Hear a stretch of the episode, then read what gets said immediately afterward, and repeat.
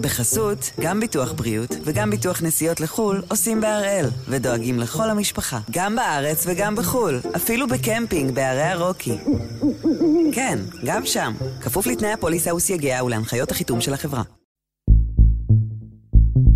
היום יום רביעי, 18 בינואר, ואנחנו אחד ביום, מבית N12.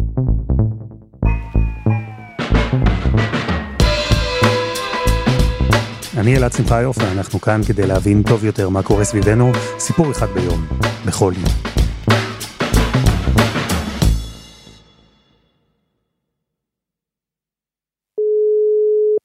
פרונטו. במשך 40 שנה סלווטורי קוזימנו היה עיתונאי. היום הוא בפנסיה. וכמי שנולד ועבד כל החיים שלו בסיציליה, יש כל מיני תחומים שאפשר לסקר, שאפשר להתמחות בהם, אבל בעצם, בעצם יש בעיקר תחום אחד.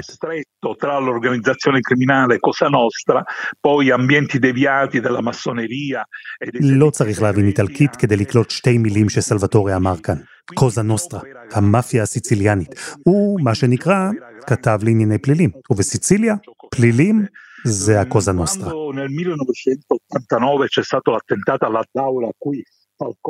איימו עליו יותר מפעם אחת, לא אהבו שהוא מדבר על המאפיה, ודיברתי על המאפיה, זה מה שהוא אמר לנו כאן. סלווטורי רואה בקוזה נוסטרה ארגון שגורם נזק לאיטליה, נזק לאיטלקים, נזק לסיציליה, נזק שהאחראי הראשי לו בשנים האחרונות, הוא אדם שסלווטורי מכיר מצוין. וכשהגיע שלשום האס.אם.אס הראשון, הוא לא האמין. זה מה שסלווטורי מספר. הוא לא האמין שמטאו מסינה דנארו נעצר, הוא לא האמין. 30 שנה הרשויות חיפשו אותו, הוא כתב עליו מאות טורים, מאות כתבות, באיטליה כבר היו בטוחים שלא יתפסו אותו לעולם. אבל הנה, שלשום, במקום שבו הוא נולד, במקום שבו הוא גדל, הבוס של הבוסים, הסנדק האחרון, נתפס ונעצר. Buon lavoro, arrivederci. אז הפעם אנחנו עם העידן שנגמר, ועם זה שאולי מתחיל במאפיה הסיציליאנית.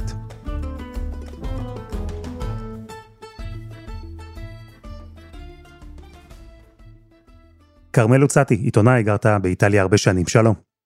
אהלן, אלעד. 30 שנה זה לקח עד שמצאו אותו, ובסוף דנארו נתפס אה, ממש, תשמע, אני אנסה לא להשתמש בקלישאה מתחת לאף, אבל במקרה הזה קשה להתחמק ממנה. תראה, שלשום בבוקר מגיעים יותר מ-100 שוטרים עם קסדות, שכפ"צים, ממש כמו מסרט מעצר של אה, אה, ארגון טרור, למרפאה הזאת בבית החולים הפרטי מרגריטה בפלרמו, שנמצאת אגב 150 מטר, מרחק של 150 מטר מהבסיס שלהם, מהמטה של הקרביניירי בפלרמו. הם יודעים שהוא אמור להגיע לבדיקה שגרתית, מסינה דנארו עבר אה, ניתוח שני של אה, גידול, הוצאת גידול סרטני מהצוואר שלו לפני שנתיים, הם יודעים שהוא צריך להגיע, הם מגיעים למרפאה, הם מוצאים אותו בתור של בדיקת הקורונה, כי כדי להגיע לביקורת אתה צריך קודם כל לעשות בדיקת קורונה מהירה, ישר ניגשים אליו עם אותם פנים, מאותן תמונות שהכירו מלפני 30 שנה, לא השתנה שום דבר, עם אותם משקפי שמש אגב. שואלים אותו מי אתה, הוא אומר אה, אני מסינה דנארו, עוצרים אותו, מוציאים אותו בלי אזיקים לתוך הניידת, תמונות שראינו, ראו בכל העולם אה, כבר שלשום.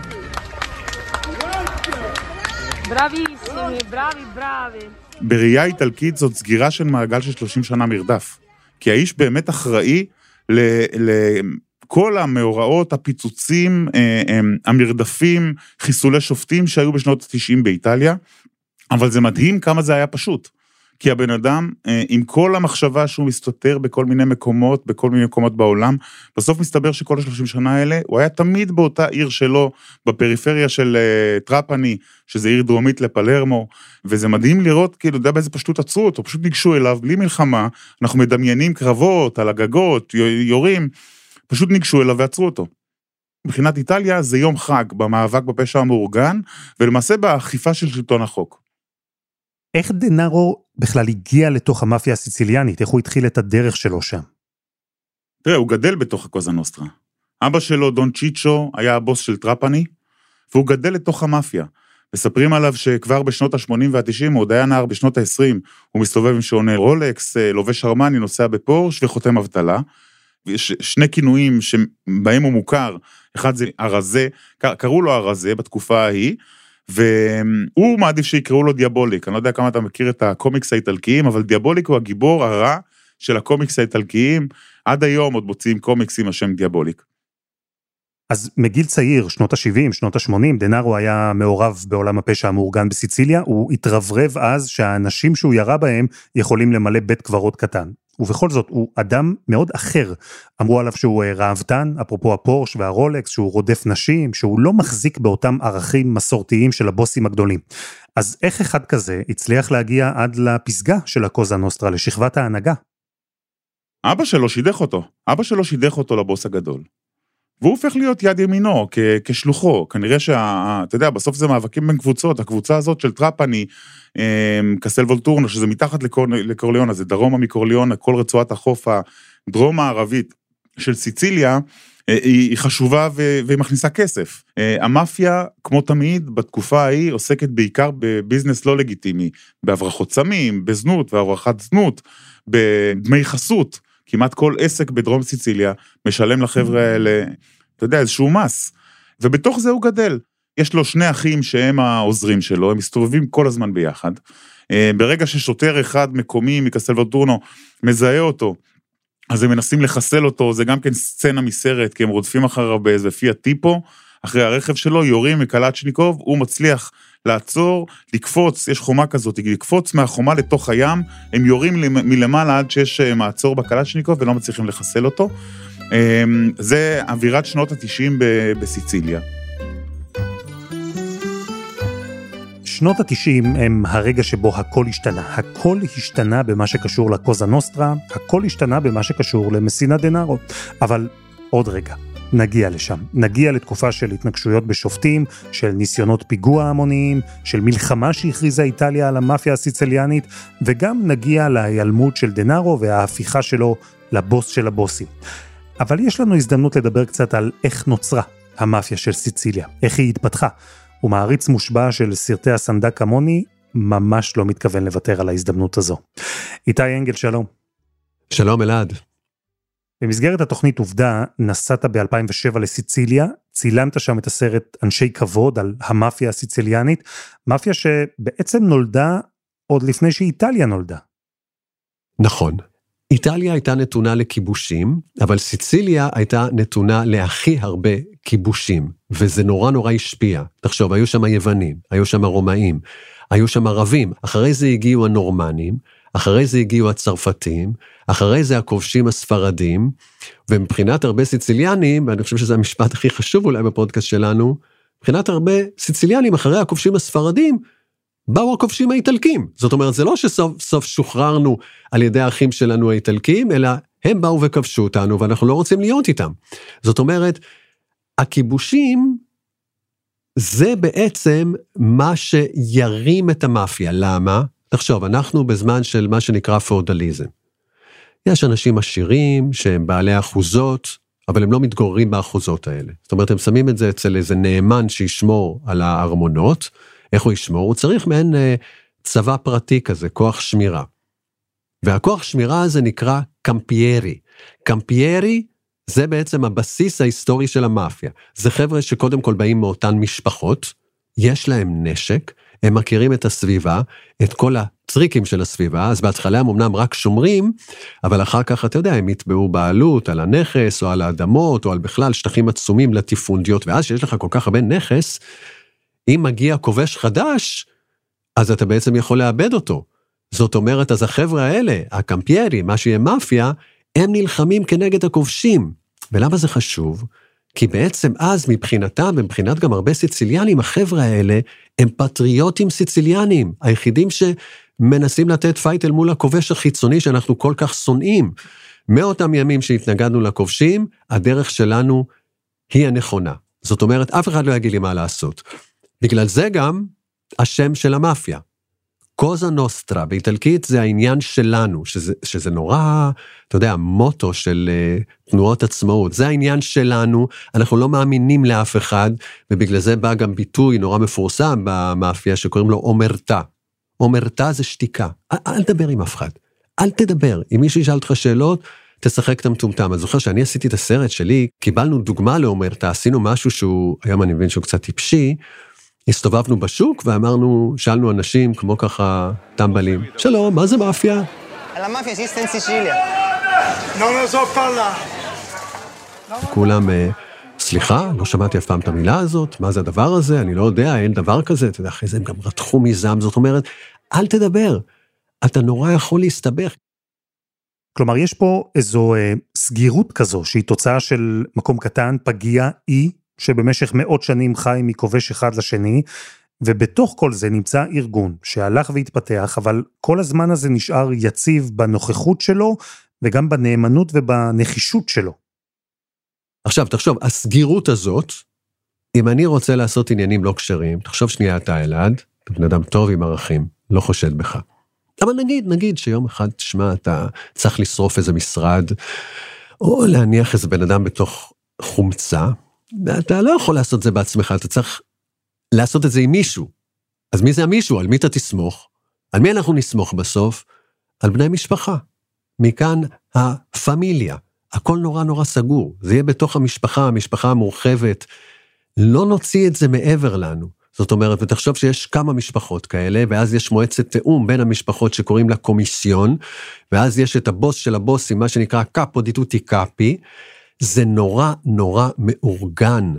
ולהיות מאורגן באיטליה, שהיא עצמה מדינה ברדק, נותן לך כארגון מאפיה יתרון מאוד מאוד גדול. אתה יודע, איטליה, שאני אומר ברדק, לא שאנחנו יכולים להתגאות בממשלות שלנו בשנים האחרונות, אבל מ-1945, שנגמרה מלחמת העולם השנייה, היו באיטליה 69 ממשלות. כשאתה עושה ממוצע, כל ממשלה זה שנה וחודש בתפקיד. זאת אומרת, זה, זה בלאגן. והמאפיה זה גוף סופר מאורגן, אז הוא נותן לה fight והוא מביס אותה. זאת אומרת, הם עושים כסף, ואף אחד מהממשלה, אנחנו קונים את הממשלה. מתי תהיה הבעיה הגדולה? שהמדינה תחליט להיות חזקה. מתי בהיסטוריה של איטליה המונח מדינה חזקה בא לך לראש? פשיזם. כלומר מוסוליני. מוסליני. זה היה האויב הכי גדול של המאפיה, כי הפשיזם אומר, המדינה מעל הכל, לא יכול להיות שיש איזה אזור שאומר, אני מעליך. יש סיפור נורא מפורסם, שמוסוליני, כשהוא השתלט על המדינה בשנות ה-20, הוא הגיע לסיציליה, ומגיע מישהו מהמפלגה הפשיסטית לקבל אותו, והוא נורא בעדו, ומוסוליני אומר לו, אבל רגע, איפה הצבא, המשטרה, שצריכים ללוות את הביקור שלי? והסיציליאני ההוא אומר לו משפט, אנחנו מכירים אותו גם מהתרבות שלנו, עזוב, אני פה, אף אחד לא ייגע בך. הוא כאילו בא בטוב, אבל מבחינת מוסליני, מוסליני כל האסימונים נפלו לו. זאת אומרת, יש פה איזה מחוז סיציליה שמבחינתו, יאללה, מי זה המדינה? הוא מחליט לפרק אותם. הוא נותן לקצין קרביניירי, שהשם שלו זה צ'זרה מורי, שזה הסיוט הכי גדול בהיסטוריה של המאפיה, הוא נותן לו ממש קארט בלאנש, תגמור אותם. והוא, אין לו אלוהים. הוא עושה מצור על הכפרים, אנשים רעבים למוות, עושה משהו כמו עשרת אלפים מעצרים, המון הרוגים, זאת אומרת, זו המכה הכי גדולה שהמאפיה חטפה בהיסטוריה, וזה גם יגרום לכך שהאויב הכי גדול של המאפיה זה הפשיסטים. זהו, שהפשיזם באיטליה לא היה רק האויב הכי גדול של המאפיה, כי היו עוד גורמים שמאוד רצו לראות את מוסוליני נופל. בדיוק. עכשיו תחשוב, אנחנו בזמן מלחמת העולם השנייה. מבחינת ארצות הברית, מבחינת uh, כוחות הברית, האויב הגדול זה פשיסטים ונאצים. ואז, במלחמת העולם השנייה, ב-1943, אחרי שנותנים מכות למדינות ציר, אומרים בוא ניכנס לתוך המדינות עצמן. לפני גרמניה עדיף איטליה, ובתוך איטליה הבטן הרכה זו סיציליה. זאת אומרת, בוא נפלוש לסיציליה. עכשיו תשמע סיפור שנשמע כמו אגדה וזו אמת צרופה.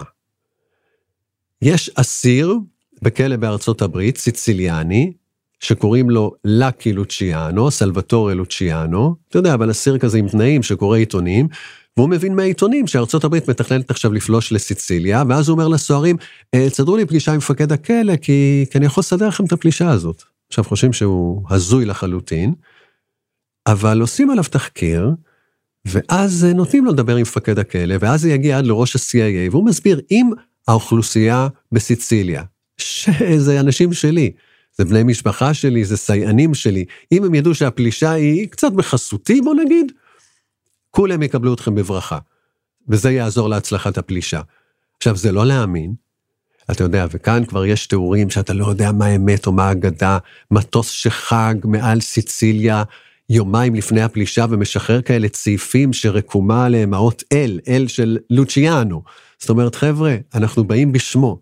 וכשהם באים ב-1943, הפלישה מוצלחת, כולם מחבקים אותם, האמריקאים מצידם לא מפסיקים להתפעל, מי זה האנשים הקסומים האלה, השונאי פשיסטים האלה. אנחנו רוצים להחזיר להם על כל הטוב שהם עשו לנו, ואז, אתה יודע, אמריקה לוקחת את כל סיציליה, בידי מי נפקיד את סיציליה? החבר'ה האלה של לוציאנו. לוציאנו כמובן שוחרר מהכלא כפרס, וכל המאפיונרים האלה מקבלים את הכספים, מקבלים את ההנהגה, מקבלים את כל התעשיות. מכאן הכוח האדיר שלהם, והכוח הזה מקבל עוד קפיצה בשנות ה-60.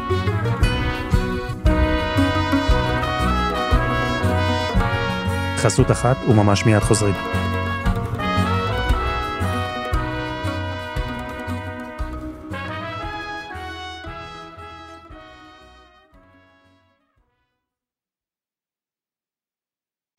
בחסות, גם ביטוח בריאות וגם ביטוח נסיעות לחו"ל עושים בהראל, ודואגים לכל המשפחה, גם בארץ וגם בחו"ל, אפילו בקמפינג בערי הרוקי. כן, גם שם, כפוף לתנאי הפוליסה וסייגיה ולהנחיות החיתום של החברה. אנחנו עם הסיפור של הקוזה נוסטרה, המאפיה הסיציליאנית, אחרי ששלשום נעצר הסנדק, הבוס של הבוסים, מתאו מסינה דנארו, האיש שבמשך 30 שנה הצליח להימלט מהרשויות באיטליה, והפך למבוקש מספר אחת. ועם מלחמת העולם השנייה, והמאבק של המאפיה הסיציליאנית במוסוליני ובפשיסטים, אם אלו הקפיצו את המאפיה וחיזקו אותה, אז לא הרבה שנים אחר כך, שוב, הקוזה נוסטרה מצאה את עצמה במלחמה מול אויב משותף שלה ושל האמריקאים. ואחרי מלחמת העולם השנייה, שוב, העולם מחולק לשתי אידיאולוגיות, דמוקרטיה וקומוניזם. ובמערב אירופה המפלגה הקומוניסטית הכי גדולה היא באיטליה. זאת אומרת, זה איום מבחינת האמריקאים, אסור שהקומוניסטים האלה יצליחו.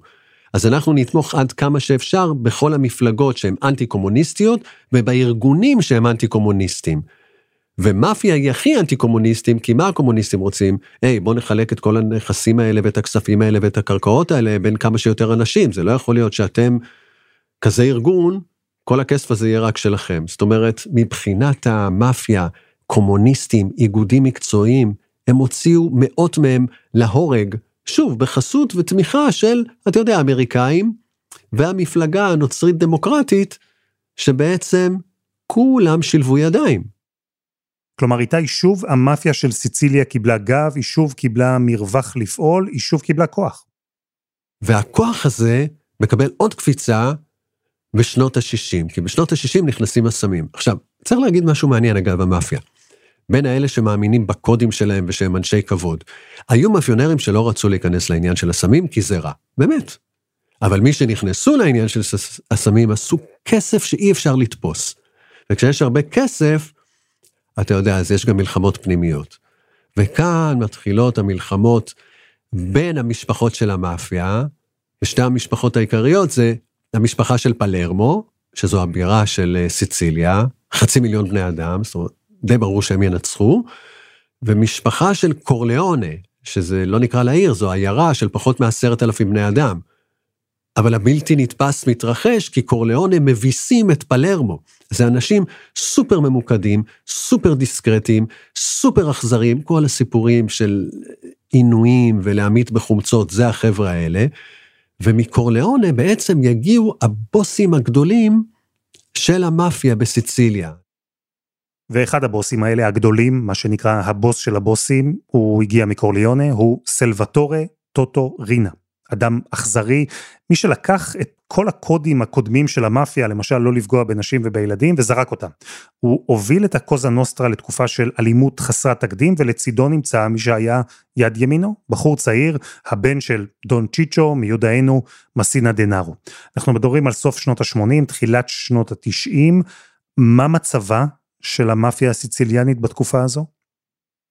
המאפיה היא כל כך חזקה, ואיטליה, אנחנו מזכירים, ממשיכה להיות ברדק, וכל ניסיון להילחם במאפיה נכשל כישלון חרוץ. זאת אומרת, מתישהו מרומא שלחו איזה גנרל אה, הכי עטור, שקוראים לו דלה קיאזה, אני אפרק את המאפיה כמו שבזמנו אצל מוסליני, צ'זר אמורי עשה את זה. יופי, הוא הגיע לסיציליה, אחרי שבוע חיסלו אותו.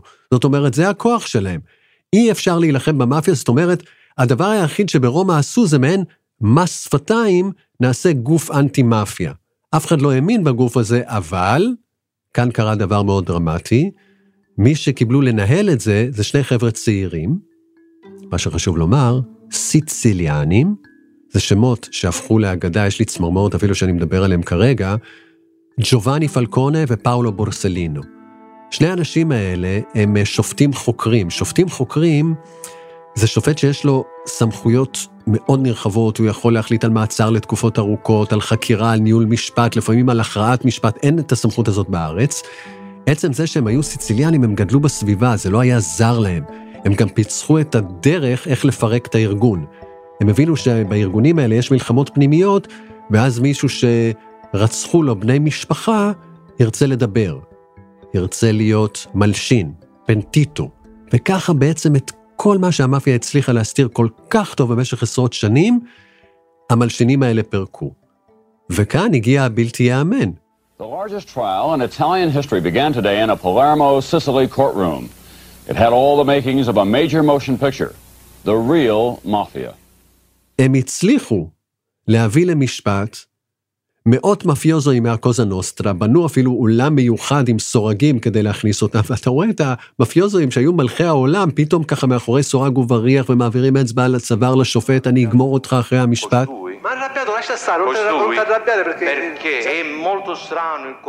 והרשיעו שם מאות מאפיוזואים, במצטבר אלפי שנות מאסר, ותראה, זה אמור להיות היה סוף הסיפור, אבל בפוליטיקה האיטלקית האיומה הזאת, עוד בחירות שלא מסתדרות, ואז בסיציליה המאפיה אומרת לאחת המפלגות, תקשיבו, אני יכול אה, אה, לסדר לכם קולות, אם אתם בתמורה תשחררו את כל החברים, מאות החברים שהורשעו במשפט. וזה לא להאמין, אבל זה בדיוק מה שקרה. זה מדהים, כל העבודה וכל ההישגים של צוות חקירה שאף אחד לא האמין בו, הכל בעצם הלך לפח, כולם שוחררו. כל המאפיוזואים האלה משוחררים, ושני השופטים, ג'ובאני פלקונה ופאולו בורסלינו, מחוסלים. תוך זמן קצר. אותו דנארו שתפסו השבוע, היה בין הביצועיסטים של החיסול הזה. עכשיו שתבין מה זה לחסל את ג'ובאני פלקונה, זה האיש הכי מבוקש על ידי המאפיה. אז הוא חי ברומא, אבל מדי פעם הוא בא לבקר את האימא שלו בסיציליה, הוא אף פעם לא בא ביום קבוע, הוא אף פעם לא משתמש באותו כביש כשהוא נוסע אליה.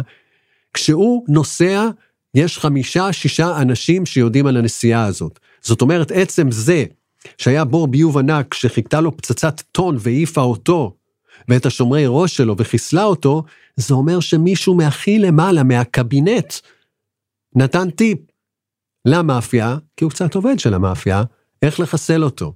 זמן קצר אחרי זה חוסל גם פאולו בורסלינו. הם גם מחסלים את שני השופטים, אבל גם כי הם רותחים מזעם על זה שבכלל המדינה הרימה ראש, מרחיבים את הפעילות שלהם. זה מגיע ללאציו באזור רומא, אנחנו לא מתרכזים רק ברציחות ובסחיטות בסיציליה. יש פיגועים, יש פיצוצים. בפירנצה, ברומא, במילאנו. Parent bomb explosion blasted the heart of Florence, Italy early this morning, killing at least a half a dozen people. Italian officials are investigating the latest in a series of terrorist attacks on historic sites in Rome and Milan. Investigators are increasingly convinced that the bomb was the work of the mafia. They say it was almost identical to a blast earlier this month in Rome that targeted the apartment of a journalist prominent in the anti-mafia crusade. זאת אומרת, אל תעיזו פעם נוספת לגעת בנו. שנות ה-90 היו איומות ונוראות, ממש אפילו להסתובב באיטליה היית צריך לקחת אה, בחשבון, אתה יודע, שיש איזה פיגוע, שיש איזו התנגשות שיכולה להיות באזור שאתה מסתובב בו. ואחרי ההתנגשות בחיים של שני השופטים החוקרים, אחרי שהמאפיה ניסתה להעביר מסר לשלטונות, ביצעה פיגועים ועוד ניסיונות התנגשות, הבוס הגדול, טוטורינה, נעצר. המחליף שלו, ברנרדו פרובנזנו, גם נעצר, והגיע הרגע של מסינה דנארו, לתפוס את המקום שלהם. בדיוק. מאותו רגע, מתאו מסינו דנארו, הוא הפך באמת להיות הבוס הגדול, הקאפו דיטוטי קאפי. גם אדם ששלושים שנה לא הצליחו לשים עליו את היד עד השבוע.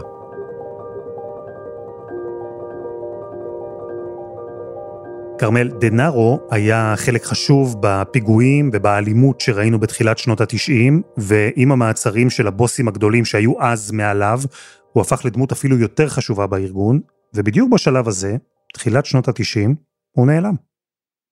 פעם אחרונה שרואים את דנארו זה חצי שנה אחרי המעצר של טוטורנה ב-1993, באוגוסט, באתר הנופש, בעיירת נופש שנקראת פורטה די מרמי בטוסקנה. כמה חודשים אחרי זה הוא מנסה לחסל בעל של מלון שהמאהבת האוסטרית שלו עבדה בו, כי הוא לא התייחס אליה יפה, וזאת העדות הוויזואלית האחרונה לאיש. עוד הייתה אחרי זה עדות אחת מוקלטת של סאונד שהצליחו איכשהו לשמוע אותו, ומעבר לזה התגלו במהלך 30 שנה שני מכתבים שהוא השאיר, זהו. זה כל מה שהיה מהמרדף. תשמע, שתבין שב-30 שנה האלה נעצרו רק מהקלאנט שלו, מהקבוצה שלו, בקבוצה הטרפנזית בסיציליה, נעצרו 70 איש. יד ימינו, יד שמאלו, כל העוזרים, כל הקרובים, אחותו, עד היום בכלא. לא פתחו עליו, לא הסגירו אותו. עד שכנראה הוא חלש מדי, כמו שקורה בארגוני מאפיה. הוא חלש מדי, ומישהו אומר, זו הזדמנות טובה להיפטר ממנו. אנחנו יודעים מה הוא עשה בכל השנים האלה? בשלב מסוים, וזה אנחנו יודעים מהרעיון האחרון של טוטו רנה בכלא ב-2015-2016, הוא מתהפך, הוא הפסיק להיות המאפיוזו של, של פעם. כבר הוא מחפש דרכים אחרות. הוא הבין שהמלחמה הזאת בשלטון החוק לא מביאה לו תוצאות. אז בואו נתחיל לעשות ביזנס. והתחיל, השליטה שלו בשטח היא כל כך גדולה, שהוא התחיל לעשות ביזנס. מכונות מזל בהתחלה, ולאט לאט מכרזים של אה, בנייה ו- ונדל"ן, ואחרי זה אה, אתרי תיירות, כי סיציליה פתאום פותחים שדות תעופה, אז תיירים מתחילים להגיע, אז בואו נקים אתרי תיירות, זה מקום מקסים. אמ, ו- ועכשיו בשנים האחרונות שדות סולאריים. כלומר, הוא השתמש בכסף, הרבה כסף, בכוח ובקשרים שלו, כדי להיכנס למה שנקרא עסקים לגיטימיים. אבל הוא זנח את עולם הפשע? לא. בארגונים, ממה שאני יודע, לא רק לגבי איטליה, פשע מאורגן לא זונח אף פעם את תזרים המזומנים. ותזרים המזומנים תמיד יהיה מסחר בסמים, מסחר בזנות, בהובלת זנות. עכשיו, מצד שני, למה הוא מתחיל להיכנס לא, לאותם, לאותם עסקים חוקיים? כי הוא צריך למחזר את הכסף שלו. הבעיה הגדולה בעולם, ה... כל עוד, אה, אתה יודע, כל המסחר היה במזומן, סיפור אחר לגמרי. ברגע שאנחנו עוברים לעולם של בנקאות מודרנית וכו' וכו', צריך למחזר את הכסף. והדרך הטוב, הכי טובה להלבין את הכסף, היא, היא עסקים חוקיים כאלה, כי חלקם הגדול גם כן מכניס כסף. מתחת לפני השטח, הביזנס, ה-core business של, אה, של פשע מאורגן לא משתנה, גם בגלל שהוא מכניס הרבה מאוד כסף גם היום. אבל בדרג של מסינה דנארו, הוא כבר יכול להתעסק בביזנס הגדול. יש את הילדים או את הקלאן המקומי, שתמורת אחוזים, הוא מאפשר לו להמשיך לעסוק בעסקים המסורתיים. ובמהלך השנים האלה היו ידיעות, היו שמועות שדנארו נמצא בכל מיני מקומות בעולם. אמרו שהוא עבר ניתוח פלסטי, שהוא שינה את המראה שלו, שהוא מסתובב עם זהות בדויה. אבל בסוף שלשום התברר שהוא נשאר בסיציליה, המשיך להפעיל את המאפיה הסיציליאנית באותן שיטות ישנות, במסרים קצרים, עם פתקים קטנים, הוא נראה אותו הדבר, והוא הסתובב באותם מקומות. אגב, הבוקר הידיעה המרעישה של איטליה היא שהבוקר עלו על הבית שלו ויש שם ארכיון שלם מטורף שעוד לא יודעים מה יש בו, אבל הוא בזמנו זה שהשתלט על הארכיון, למעשה על, על הארכיב של טוטו ריינה. אמ, כמה ימים אחרי המעצר של טוטו ריינה נעלם הארכיון. עם כל המסרים ועם כל ההודעות, הם היו שומרים הכל. אמ, ויכול מאוד להיות שזה נמצא עכשיו בבית שלו, באותו כפר שהוא גדל בו, אגב, הוא לא התרחק הרבה מאוד. עכשיו, שאלת המפתח, אגב, זה האם הוא יפתח בחקירה. כי אתה מדבר עם עיתונאים בכירים, יגידו לך, אם הוא פותח בחקירה, זה פותח פרק שלם של קשרים עם הפוליטיקאים ומעורבות עם פוליטיקאים, וזה פותח שוב, זה, זה שוב אה, אה, מזעזע את כל, ה, את כל הקונסטיטוציה האיטלקית. אז כרמל, עכשיו עם המעצר של הבוס של הבוסים, עם מי שמוגדר הסנדק האחרון, עם הסמל של האלימות של המאפיה של סיציליה בשנות התשעים, זהו? נגמרה הקוזה נוסטרה? תראה, המאפיה באיטליה לא נגמרה ולא תיגמר. לא בסיציליה ולא בשום מקום אחר, כי פשע מאורגן תמיד היה. באיזה סדר גודל של בולטות הוא, זה כבר סיפור אחר לגמרי, אבל חד משמעית קרב הירושה על מי יהיה הבוס של הקוזה נוסטרה התחיל ב-2017 אה, עם מותו של טוטו ריינה, אה, עכשיו הוא התחזק אחרי מעצרו של מסינה דנארו, וזה ברור שהוא קיים.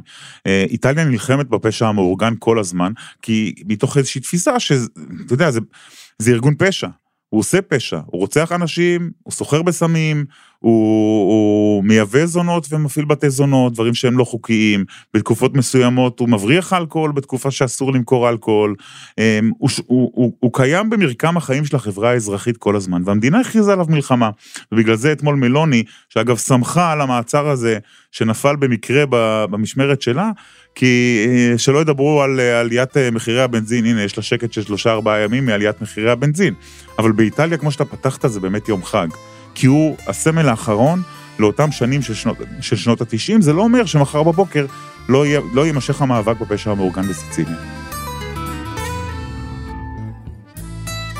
כרמל הוצאתי, תודה. בכיף. ותודה לאיתי אנגל ולסלווטורי קוזימנו.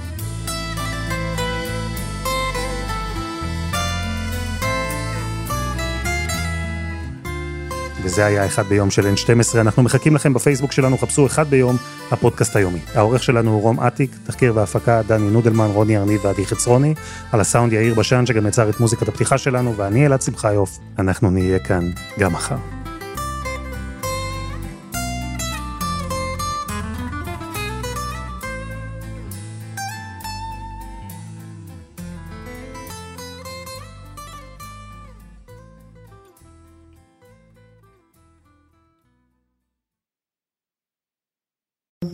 בחסות, גם ביטוח בריאות וגם ביטוח נסיעות לחו"ל עושים בהראל, ודואגים לכל המשפחה, גם בארץ וגם בחו"ל, אפילו בקמפינג בערי הרוקי. כן, גם שם, כפוף לתנאי הפוליסה וסייגיה ולהנחיות החיתום של החברה.